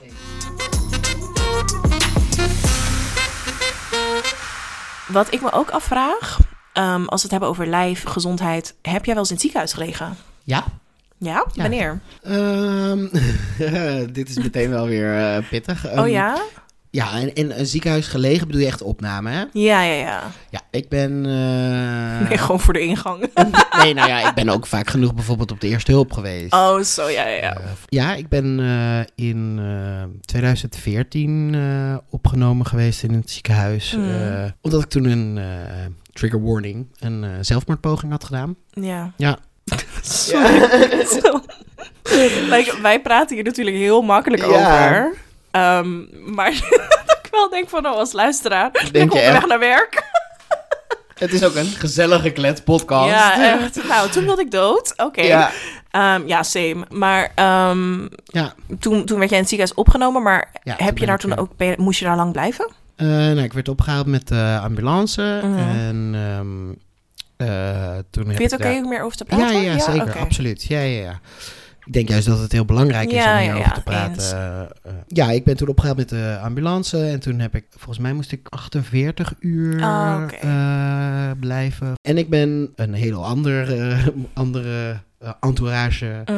eh, natuurlijk opgenomen geweest toen ik geopereerd werd aan mijn borst. Ja. Hoe Ja. lang moest je toen in het ziekenhuis blijven? Is dat een paar Een dagen? halve of- dag. Oh, echt? Ja. Ja. Oh. Dat was echt heel kort. Oh. Nee, volgens mij heb ik één, Eén nachtje. niet? nacht in het Mm. ziekenhuis geslapen. Nou, ik weet het nu niet meer zeker hoor. Ja, weet ik ook niet, schat. Zijn dat de enige twee keren? Ja, volgens mij wel. Ja. Maar ik heb wel een, in die zin een hele interessante verhouding met het ziekenhuis. Want mijn beide ouders eh, eh, zijn, in, zijn verpleegkundigen. Tenminste, mijn vader is nu eh, verder doorgegroeid, maar al- alle twee verpleegkundigen. Ja, ben altijd wel ook echt opgegroeid met het ziekenhuis. Ja. Dus het is voor mij juist, heel veel mensen hebben een soort vervelende associatie met het ziekenhuis. Maar voor mij is het heel erg, ja, ook, het voelt toch ook, ook een beetje als, ja, een soort thuis. Thuis. Ja, wat echt heel raar, maar het is gewoon een... Het is gewoon bekend terrein voor jou. Mijn moeder. En, Ja. nou, ik wilde zelf natuurlijk ook een tijd lang Mhm. chirurg worden. Dus ik heb ook wel, ja, ik heb het altijd ook wel interessant in die Ja. zin gevonden. Dat snap ik ook wel. Eh, Ja. dus ik heb er ook, nee, ik ben bijvoorbeeld ook echt niet bang voor ziekenhuizen, niet bang voor artsen, niet bang voor prikken, naalden, nee, messen. oh, maar dat is fijn. Ja, heel. Ja, Oh, ja. interesting. Nou, dat hoor je niet vaak. Dus dat Nee. is ook wel een keer leuk, toch? Ja, dat precies. iemand daar geen moeite mee heeft. Ja, Ja. nee, klopt. En heb je wel eens iets gebroken? Nee, ik heb nog nooit wat gebroken. Ik Nee. ook niet. Ja, bij, bij ons vroeger op school was het, of tenminste, misschien was dat bij iedereen als kind hoor, maar echt basisschoolleeftijd was het echt cool als iemand zeg maar in het Ja. gips naar school kwam. Ik wilde heel Ik graag ook. iets breken, want ik wilde dan mijn eigen kleur kiezen en dat Ik mensen er dan ook op roze tekenen. gips. Ja, ik ook. nou nee, roze wilde ik zeker niet, Ja, ik toen wel. haatte ik ja, snap ik. Ik was altijd zo jaloers als mensen dan zeg maar met, met zo'n mooie roze arm op school kwamen en dan konden we er allemaal op tekenen en zo. Ja. En nu denk ik, botten, zeg maar als je nadenkt over botten breken, wauw. I don't want to think Of about als je it. echo's ziet of zo, foto's Oh. van, oh my fucking god. Ik ben blij dat ik nog nooit wat heb gebroken. Ja. Ik heb wel het idee dat ik echt al meerdere keren kleine teentjes en zo heb gebroken. Want ik kan ook zeg maar zo goed tegen pijn dat ik dan denk, eh, No, whatever. Ja. Ja. Maar jij hebt dus ook nog nooit wat gebroken. Nee, ik ben wel één keer ehm, aangereden. Of een soort van overgereden. Echt, this is me talking about trauma. Ja, nee, het was, echt, ja. het was heel heftig. Het was heel heftig. En ook een, een, een rechtszaak toen en zo. En schadevergoeding. Oh. Dat was volgens mij vier, vijf jaar geleden. Eh, toen was ik aan het fietsen en ik had voorrang. En er kwam iemand uit de zijstraat. En ik zag al, ik probeerde oogcontact te zoeken met haar. En ik fiets best wel snel, zeg maar. Er zit best wel vaart in als ik fiets. En ze zag me niet en dat kon ik zien, want we hadden geen oogcontact. Dus ik kon nog net een beetje remmen. En toen kwam ik dus onder haar auto terecht. Maar het was een hele oude vrouw die gewoon niet door had dat ze mij had aangereden. Dus ze bleef gas geven. Terwijl ik onder die auto... Ja, het was echt eh, vreselijk. Het was ook echt zo'n zo'n cliché van... Ik lag er waarschijnlijk een halve minuut en het voelde echt tien Een jaar. eeuwigheid. Ja. Je Vreselijk. voor je. Maar het was, eh, het was in de Jordaan op de, de, Mar- de kruising Marnixstraat, Westerstraat, voor de mensen die Amsterdam kennen. Ehm, en dat was op een maandag en dan heb je daar altijd een markt. Dus gelukkig was het heel erg druk. Dus er kwamen echt twintig mensen op afgerend. En iedereen was op die auto van haar aan het bonzen van... er ligt iemand onder, ga daaruit. En dus het was echt dat je denkt van... oké, faith in humanity restored. Een beetje Ja. zo'n situatie. Maar het was dus heel eng omdat ik lag klem met mij... Ik zat eigenlijk nog op mijn fiets, maar ik lag horizontaal. Oh mijn god. En ik hoorde haar gassen en ik zat vast. Ik kon er niet onder vandaan. En ehm, toen uiteindelijk weet ik nog dat ik ook echt in wanhoop riep van... iemand anders moet achter het stuur, want ze gaat over me heen rijden. Ik hoorde haar maar gassen, maar ze Ja, moest tuurlijk. achteruit. Maar ik weet ook, als je zo oud bent, eh, dan weet je ook niet wat voor en achter is. Dus ja, het was heel eng. En uiteindelijk, eh, nou ja, lukte het haar toch om achteruit te, te rijden. Toen kwam er toevallig net politie langs, dus like, alles werd goed opgelost. Ehm, maar toen ben ik dus ehm, gehinkeld naar mijn huisarts, want die zat toen ook in de Jordaan. En toen was mijn knie helemaal naar de kloten. Want ik had onder een auto gelegen. En toen moest ik ook direct moest ik door naar, naar het ziekenhuis eh, voor foto's en dergelijke. Gewoon met de Uber gegaan. Gewoon YOLO. Oké. Ja, echt heel erg. Ehm, en dat was wel, dat was echt een close call, zeg maar. Er, wa- er was niks gebroken, maar ik heb toen weken niet normaal kunnen lopen, niet kunnen fietsen. En dat is nog steeds een zwakke plek. Ja. Dus dat is zeg maar het meest dichtbij iets breken waar ik ooit ben geweest, Ja. eh, voor zover ik weet. Hm. Um, so that was fun. En, je- en, en dus behalve dat naar het ziekenhuis gaan, ben je Ja. ook wel eens opgenomen in het ziekenhuis? Nee, nog nooit. Ik heb nog nooit het ziekenhuis gelegen. En wat is je überhaupt je verhouding? Een soort van, Ja, ik vind het vreselijk. ja? Ja, dus ik vind het heel erg mooi dat jij er zo positief naar kan kijken en zo. Het enige wat ik denk bij een ziekenhuis is, oh, daar gaan zoveel mensen dood. Mm. En ik vind de dood heel ingewikkeld ook. En alles wat daarmee te maken heeft, ehm, vind ik allemaal ingewikkeld. Dus een ziekenhuis en... ik vind het heel naar. Ah, Maar ja, in mijn leven natuurlijk wel superveel in ziekenhuizen geweest. En, en omdat ik ook allemaal rare dingen mankeer en zo. Dus ik heb, ik heb een MRI gehad. Ik heb verschillende scans en echo's. Bijvoorbeeld van mijn schildklier. En ja, wel, wel regelmatig bezoekjes. Ja, Ehm, maar dat, dan ben je ook gewoon dezelfde dag weer buiten. Dus dat, dat Ja, kan ik dan dat, ook dat wel. oké, ja. Hoe vind jij het eh, om naar de huisarts te gaan? Ja, heel kut. Ja. Maar ik vind sowieso afspraken vind ik gewoon kut. Ik vind zeg maar alles... Ik hou niet van verplichtingen sowieso. Dus ik Mhm. hou niet van afspraken. Ik hou niet van wachten. Ik hou niet van interacties met mensen waar ik niet close mee ben. Dus voor mij is dat ja, is gewoon een nachtmerrie. Als dat allemaal samenkomt. Dat, oké, Dat ligt niet zozeer aan de dokter hoor. Dat ligt Nee, meer aan... precies. En dus ook niet zozeer aan Ik vind de dat tandarts ook huisarts kut. überhaupt een afspraak met Nee. zoiets. Ik moet zeggen, ik heb nu een hele fijne huis. Ik heb hem nog nooit ontmoet. maar ik heb nu zo'n huisarts waarbij alles via de telefoon gaat. Oké, chill. Oh, I love it. Ja, perfect. Dus eh, als, er, als er iets is, dan stuur ik bijvoorbeeld een foto of zo. En, en ja, hij heeft mij nog nooit gezien. Wat dus ook heel interessant is, want hij weet dus niet dat ik dik ben. Ah, dus je hebt En dat niet is een gigantisch voorbeeld. vetfobie dan? Nee, en bij mijn vorige huisarts, ehm, dan kwam ik daar letterlijk, dat was ook een vrouw. Nu heb ik dus een man, dat was een vrouw. En ik, ik dacht van, oh, dat is misschien fijner. Nou, biggest bitch ever. maar dan kwam ik daar in tranen en, en ik had toen best wel een heftige de- depressie. En echt zo van, ik wil niet meer leven, dus ik denk dat ik hulp nodig heb. En she was like, nou, gewoon wat vaker naar buiten gaan. Ga maar, ga maar afvallen, want dat helpt wel. Ik denk, I, I want to die. Like, what makes you think I want to go outside? Dus, Wauw. dus dat soort ervaringen heb ik wel heel veel met dokters. En ook dat je dan komt van... Oh, als ik dit doe, doet mijn pols pijn. Oh ja, probeer maar af te vallen. Like, wat heeft mijn pols te maken met mijn gewicht? Dat is echt... Mm. En ik, ik heb ook ehm, nooit, zeg maar... Ik heb wel eens fysiek, fysieke ongemakken vanwege eh, mijn, mijn gewicht. Maar ik heb nooit fysieke problemen gehad vanwege mijn gewicht. Terwijl bij de dokter is alles vanwege je gewicht. Ja. So that sucks. Maar mijn dokter nu weet dus niet dat ik juicy ben. Dus die neemt mij heel serieus. En dat is Wauw, heel wel fijn. erg dat dat dus nodig is. Als in, ik Ja. herken het, want op die manier loop ik tegen transfobie, ja, transfobie aan in Ja. de medische wereld. Hè. Je hebt natuurlijk de, het trans broken arm syndrome. Ja, en dat is eigenlijk een beetje hetzelfde, denk ik, als je zou het bijna naar de eh, fat broken arm syndrome kunnen eh, eh, Ja. vertalen. Dat eigenlijk elk medisch personeel waar ik bij kom, eh, het medische probleem wijt aan mijn trans zijn. Ja, Nou, dat is eigenlijk precies hetzelfde als met eh, mensen die dik zijn. Ja, Alle problemen bizar. worden gewijd aan het dik zijn. ja, Kijk, ik zie een huisarts wel echt een beetje als, eh, ja, als het soort van het postkantoor. Hè? Dus eh, jij komt daarheen. en en- doorgeven. Juist, Ja. precies. Hij is er, of eh, de, de huisarts is er natuurlijk voornamelijk om je door te verwijzen naar waar je heen moet. Mm. Maar het, het, het is wel lastig dat er bijvoorbeeld over gender, over dik zijn, eh, zo weinig kennis is. Ja. En dat, dat je daardoor gewoon... Ik ben altijd bang dat ik bij medisch personeel niet dezelfde behandeling krijg. Mm. Puur en alleen Ja. om een trans zijn. Ja, en dat merk ik dus. Kijk, het kan ook toeval zijn hè, dat mijn dokter gewoon heel fijn is, die dokter die ik nu Mm. heb. Maar ik vind het wel toevallig dat ik heel serieus word genomen nu iemand niet weet hoe ik eruit zie. Ja, dat En- is heel toe. Ja, dat- Toch? ja, ik kan dat verschil ook vaak merken. Als Ja. mensen het niet weten. Ja, want dan- mensen die, die zeggen al snel, vooral mensen die dan zelf niet dik of trans zijn of whatever, zo van, oh, maar ja, dat weet je niet, dat moet je niet invullen. Ja, maar you know, like, Ja. je- dat voel je gewoon. bedoel, natuurlijk, als het één keer gebeurt, Allah. Maar als het systematisch gebeurt, kun je Precies, niet meer ontkennen dat het een persoonlijk probleem Nee, is. zeker. En, en daarom vind ik het ook heel fijn dat wanneer wij bijvoorbeeld workshops geven en we horen dat er zorgverleners of, of, of huisarts of zo, dat hebben we wel eens gehad, Mhm.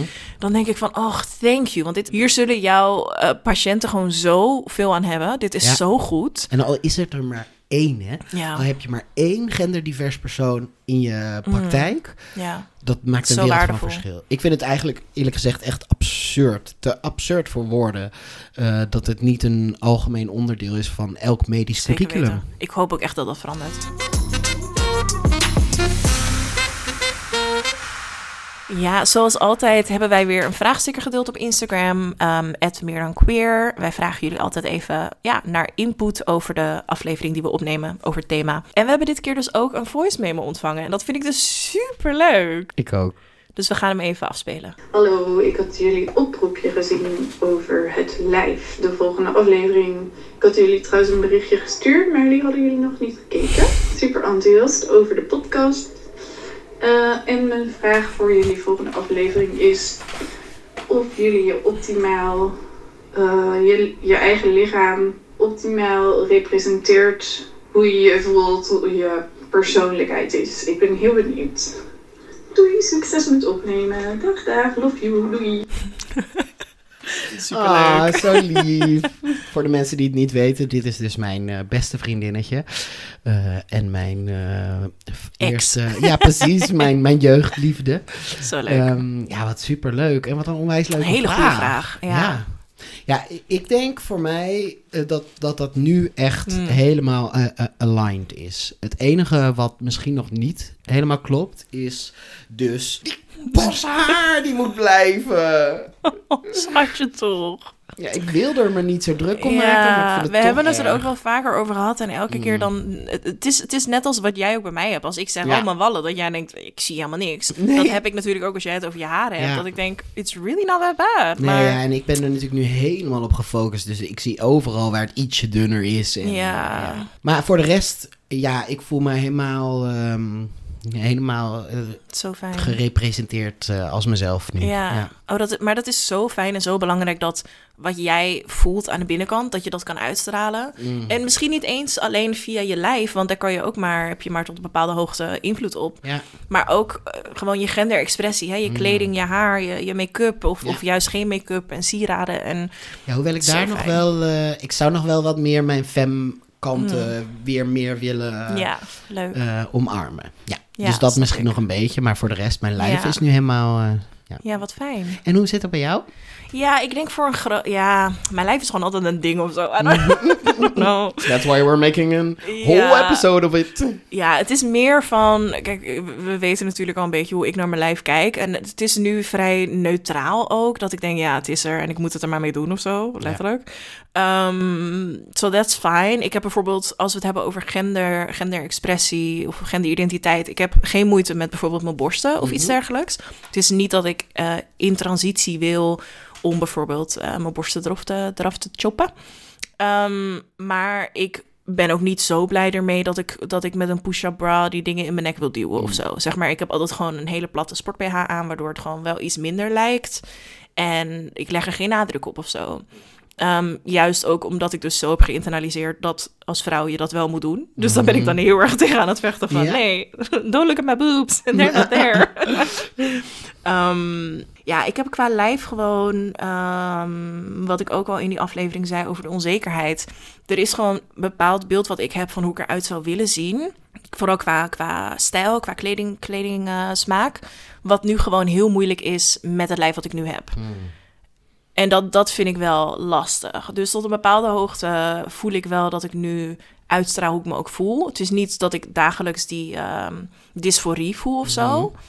Maar ik weet wel dat als ik wat slanker zou zijn, dan zou ik leukere kleding kunnen kopen. Want die hebben ze niet in de maat die ik nu draag. En dat blijft altijd wel een ding. Ja, Ehm, snap ik. Dus ik hoop dat daar verandering in komt. Hmm. Op welke manier dan ook. Ja. Ik hoop vooral dat gewoon dat de modewereld daarin mee verandert. Mhm. Ehm, maar voor een groot gedeelte, ja, sluit wel aan. Ja. Ja, een leuke vraag. Ja, hè? Hey, en er was nog iemand eh, die had eigenlijk een tweedelige vraag. Ik heb ze even in twee eh, aparte vragen eh, beschreven. Wat betekent het lijf voor jou, jullie? En hoe maak je of heb je contact met je lijf? Wat betekent jouw lijf voor jou? Wauw, ik vind dat echt ook wel een soort van ehm, filosofische vraag Mm. bijna. Is dat? Ehm, Want ben jij je lijf of heb jij een lijf? Een beetje, ja, een beetje ja, dat, weet nou, je wel. dat- ja, precies. Kijk, het, eh, mijn lijf betekent veel voor me. Ehm, hoewel ik wel nog erg aan het zoeken ben naar hoe ik eh, zelfdiscipline en zelfliefde in balans breng, Mm. I guess. Ja, makes sense. Ja, ik, ik voel wel dat ehm, ik probeer dus juist afstand te doen van mijn lijf. En, Mhm. en er dus neutraal in te staan en er niet zoveel waarde aan te hechten. Mhm. Terwijl aan de andere kant, waar we deze aflevering mee begonnen, voel ik ook die dankbaarheid voor de dingen die ik kan. Ja. En wil ik dus wel stilstaan bij, wauw, wat heb ik een tof lijf en wat goed dat ik dit allemaal kan. Mm. Dus eh, ja, de ene keer betekent het heel veel en de andere keer betekent het niks. En is het gewoon een lijf en is het gewoon een voertuig en Ja. moet ik het hiermee doen? Ja, het is ook echt heel erg in welke context we er ook over praten, eh, inderdaad. ja. Ehm, ja. En heb jij dan contact met je lijf? Eh, ja, Sta je goed in in verbinding met je lijf? Veel beter dan ooit Mm. tevoren. Ja. Ik denk ook wel dat dat natuurlijk een groot kenmerk is van trauma. Hè? Om weg te blijven, uit Ja, contact te gaan met je lijf. eh. dus ik heb wel weer echt ook mijn lijf helemaal opnieuw moeten leren kennen. En leren waarderen, leren voelen. Ehm, Mm. Ik heb heel lang heel moeilijk contact kunnen maken met mijn lijf. En nog steeds is dat wel ook soms een uitdaging. Maar ehm, in die zin is er nu veel meer een basis van zelfliefde... waarvanuit ik in contact sta met mijn lijf. Ja, wat mooi. Dus ik sta ook veel meer bijvoorbeeld in contact met mijn behoeftes en verlangens, Mhm. maar ook mijn grenzen, lichamelijke grenzen. Heel belangrijk. Ehm, ja, dus het is voor mij ook wel heel belangrijk om continu te blijven checken Ja. in hoeverre ik nog in contact sta met mijn lijf. Omdat Mm. ja, ik in die zin toch wel heel erg geloof in, in ook stukjes intuïtie. Mm. Hoeveel wijsheid er uit je lijf ook komt. Hè? Ehm, zeker weten. en dat ook je lijf ook een manifestatie is bijvoorbeeld van je mentale gezondheid. Mm. Dus ik, ik zie wel heel erg ook de waarde van het contact ermee. En ik probeer dat heel erg te onderhouden. Mm. Maar het is Ja, ook absoluut ik. wel een struggle af en toe. Ja, nee, Ja. dat herken ik echt heel erg. Ja, ik, ehm, ik heb over, op bepaalde dingen heb ik heel goed contact met mijn lijf en, en beter dan ooit. Maar met andere dingen, bijvoorbeeld fysieke cues, zoals honger, dorst, je moet Mhm. plassen of zo, ben ik heel slecht in. Ja, Wat dat betreft communiceer, communiceer ik niet zo met mijn lijf. Ehm, maar dat is denk ik ook wel meer een eh, Misschien is dat ADHD neurodiversiteit. Ja. neuro, neurospicy ding. ja. Ja. Waarschijnlijk. Maar qua contact met mijn lijf, ja, ik denk dat ik daar wel meer uit kan halen. Maar ik denk wel dat ik er nu meer uit haal dan ooit. Uh, maar er zijn bijvoorbeeld dingen als... Ik heb jarenlang best wel veel yoga gedaan. En eigenlijk sinds een paar jaar doe ik dat niet. Gewoon, dat heeft geen reden. Dat zit gewoon even niet meer in mijn systeem of zo. Ja. En ook bijvoorbeeld meditatie. Dat is iets waar ik soms best wel wat aan heb. Maar dat doe ik gewoon veel te weinig. Ja. Maar dat zijn voor mij echt momenten dat ik echt één ben met mijn lijf. En, en dat, dat vind ik gewoon iets heel moois. Ja. Um, dus tijdens een meditatie bijvoorbeeld ook even je hele lijf scannen. Dus echt van, van boven naar beneden en hoe voelt alles en, en wat voel je en voel je zeg maar de grond, voel je whatever. Dus op dat soort momenten heb ik dat heel erg. Ja. En ik merk wel ste steeds meer, hoe ouder ik word ook, hoe meer behoefte ik daaraan heb om zeg maar even in te tunen, ook met die Mm. intuïtie. Dus ja, dit is gelijk dat ik denk, oh ja, dat moet ik vaker doen, weet Ja. je wel. Hey, ehm, de allerlaatste vraag is... Ik vind het moeilijk dat mijn omgeving niet snapt dat elk lijf non-binair kan zijn. Ja, ik vind dat dus best wel een lastige vraag of zo. Elk lijf kan nominair zijn, punt. Ja, Ja. ik heb er niet zoveel over te zeggen. Nou ja, wat ik denk dat deze mensen nog heel erg vanuit de oude stempel kijken naar een soort van eh, medisch determinisme. Eh, heel erg zo van deze eigenschappen zijn vrouwenlijf, deze eigenschappen zijn een mannenlijf. En daarin ook denk ik het verschil tussen seksen en gender nog niet helemaal goed begrijpen. Mm. Dus niet snappen dat seksen gaat over eh, je geslachtsdelen, eh, je, je, je chromosomen, eh, die aspecten, die overigens dus ook niet binair zijn. Nee. En je genderidentiteit, hè, die diepe overtuiging tot een bepaald gender te behoren. Mm. En wat dus niet overeen hoeft te komen met je, Nee. met je seksen. Want nou ja, daarin zijn wij denk ik ook weer wederom een perfect voorbeeld. Wij identificeren ons allebei als non-binair, maar Mm. onze lijven zijn absoluut niet hetzelfde. Nee, nee, zeker. Ja, dus ja, dat, en ik vind het vooral heel vervelend om te horen dat je omgeving eh, eh, daar zo mee struggelt en ook niet, jou niet serieus neemt in jouw ervaring en de Mhm. uitleg die je zelf biedt. Eh, dus ik hoop gewoon dat je weet ook dat je niet al je energie hoeft te verspillen aan het proberen te overtuigen van deze mensen. Mhm. Jouw lijf is non-binair. Jij bent non-binair, ongeacht hoe je lijf eruit ziet. Ongeacht wat andere mensen zeggen. Dat En ik, is ook wel een beetje de, de representatie. Hè? Want Mm. er is natuurlijk steeds meer zichtbaarheid voor mensen zoals wij. Maar de non-binaire personen die worden afgebeeld zijn vaak heel um, very like in between. Ja. Ja. alsof het een soort van tussenstage is tussen man en vrouw. En, dat hoeft vaak het niet te zijn. enig, Ja, ook, ja. ogend. Ja. Ja, ja, ja. Dus dat, dat is ook lastig. Dus mensen wennen dan misschien een beetje aan het idee van hè, nominaire mensen bestaan, maar dat ziet er dan wel zo uit. Ja. Dus dat heeft ook weer tijd nodig om dus nog meer blootgesteld te worden aan verschillende genderidentiteiten En expressies. Ehm, en ja. expressies. Ja. ja, vooral ook superveel sterkte hiermee. Ik, ja, en weet dat je ook echt niet alleen bent hoor. Want ik heb ook vaak genoeg het gevoel van, oh, mag ik die nominairheid wel claimen? En ik ben niet nominair genoeg, want ik zie er zo uit. En er is gewoon over het algemeen nog heel veel eh, onduidelijkheid daarover. En dat ligt niet aan jou. Jij bent gewoon een stukje verder daarin. Ehm, en dat is alleen maar iets heel erg moois. En eh, ja, we hopen gewoon dat eh, de menigte daarin volgt. Ja. Eigenlijk. Meer dan queer. Lieve Tijn, wat deed jij deze week wat ontzettend queer was? ehm, nou, wij hebben samen iets gedaan wat echt ontzettend queer is. Ja. Eh, namelijk een een goede vriend van ons, die heeft eindelijk hun officiële eh, documenten aan mogen passen. Ja, En naam wij- en geslacht. Precies, en daarvan vonden wij natuurlijk wel dat dat even gevierd moest worden. Ja. Dus ik had eh, taart gekocht eh, met hele leuke queer eh, kleurige kaarsjes. En we hadden een hele leuke kaart geschreven. En ik had natuurlijk die, ja wat was Een soort het? van transdiploma had ja, je gemaakt. transdiploma, een soort van play on de deskundige verklaring. Zo eh, leuk, ja. Ja, en gewoon sowieso leuk om even een momentje te nemen en, en dat te vieren. En het zijn gewoon hele belangrijke dingen. En dat was wel echt zo'n heel queer moment. Gewoon drie genderdiverse personen. Queer en genderdiverse personen. En dan eh liedjes zingen en kaarsjes uitblazen. Ja. Superleuk. Dat was hem voor vandaag. Het lijf. Het Volgens mij hadden we nog drie uur door kunnen praten. Absoluut. En het is een hele lange Dit is aflevering een geworden. thema waar we, ja... Ja, en laat ons ook vooral weten, misschien hebben we iets, zeg maar, lichtjes aangeraakt in dit thema dat je denkt, daar wil ik meer over horen. Ehm, want we hopen natuurlijk nog veel meer afleveringen te, te mogen maken. En ehm, ja, waar gaan we het volgende week over hebben, Tijn? Ja, volgende week is de aller, aller, aller, aller, aller, allerlaatste aflevering van seizoen 1 Meer dan Queer. Mm. En daar komt natuurlijk niet een toepasselijker thema bij als het thema het afscheid. Het afscheid, ja. ja, heel benieuwd. Ja, dus Leuk. dat volgende week. Eh, verder zijn wij te volgen op de socials. Eh mij, Tijn, kun je volgen op Tijn blijft zacht. Ik vind het leuk dat je zegt Tijn, alsof mensen niet aan jouw stem horen dat ik het niet ben. Mij, ik ben Tijn, by the way.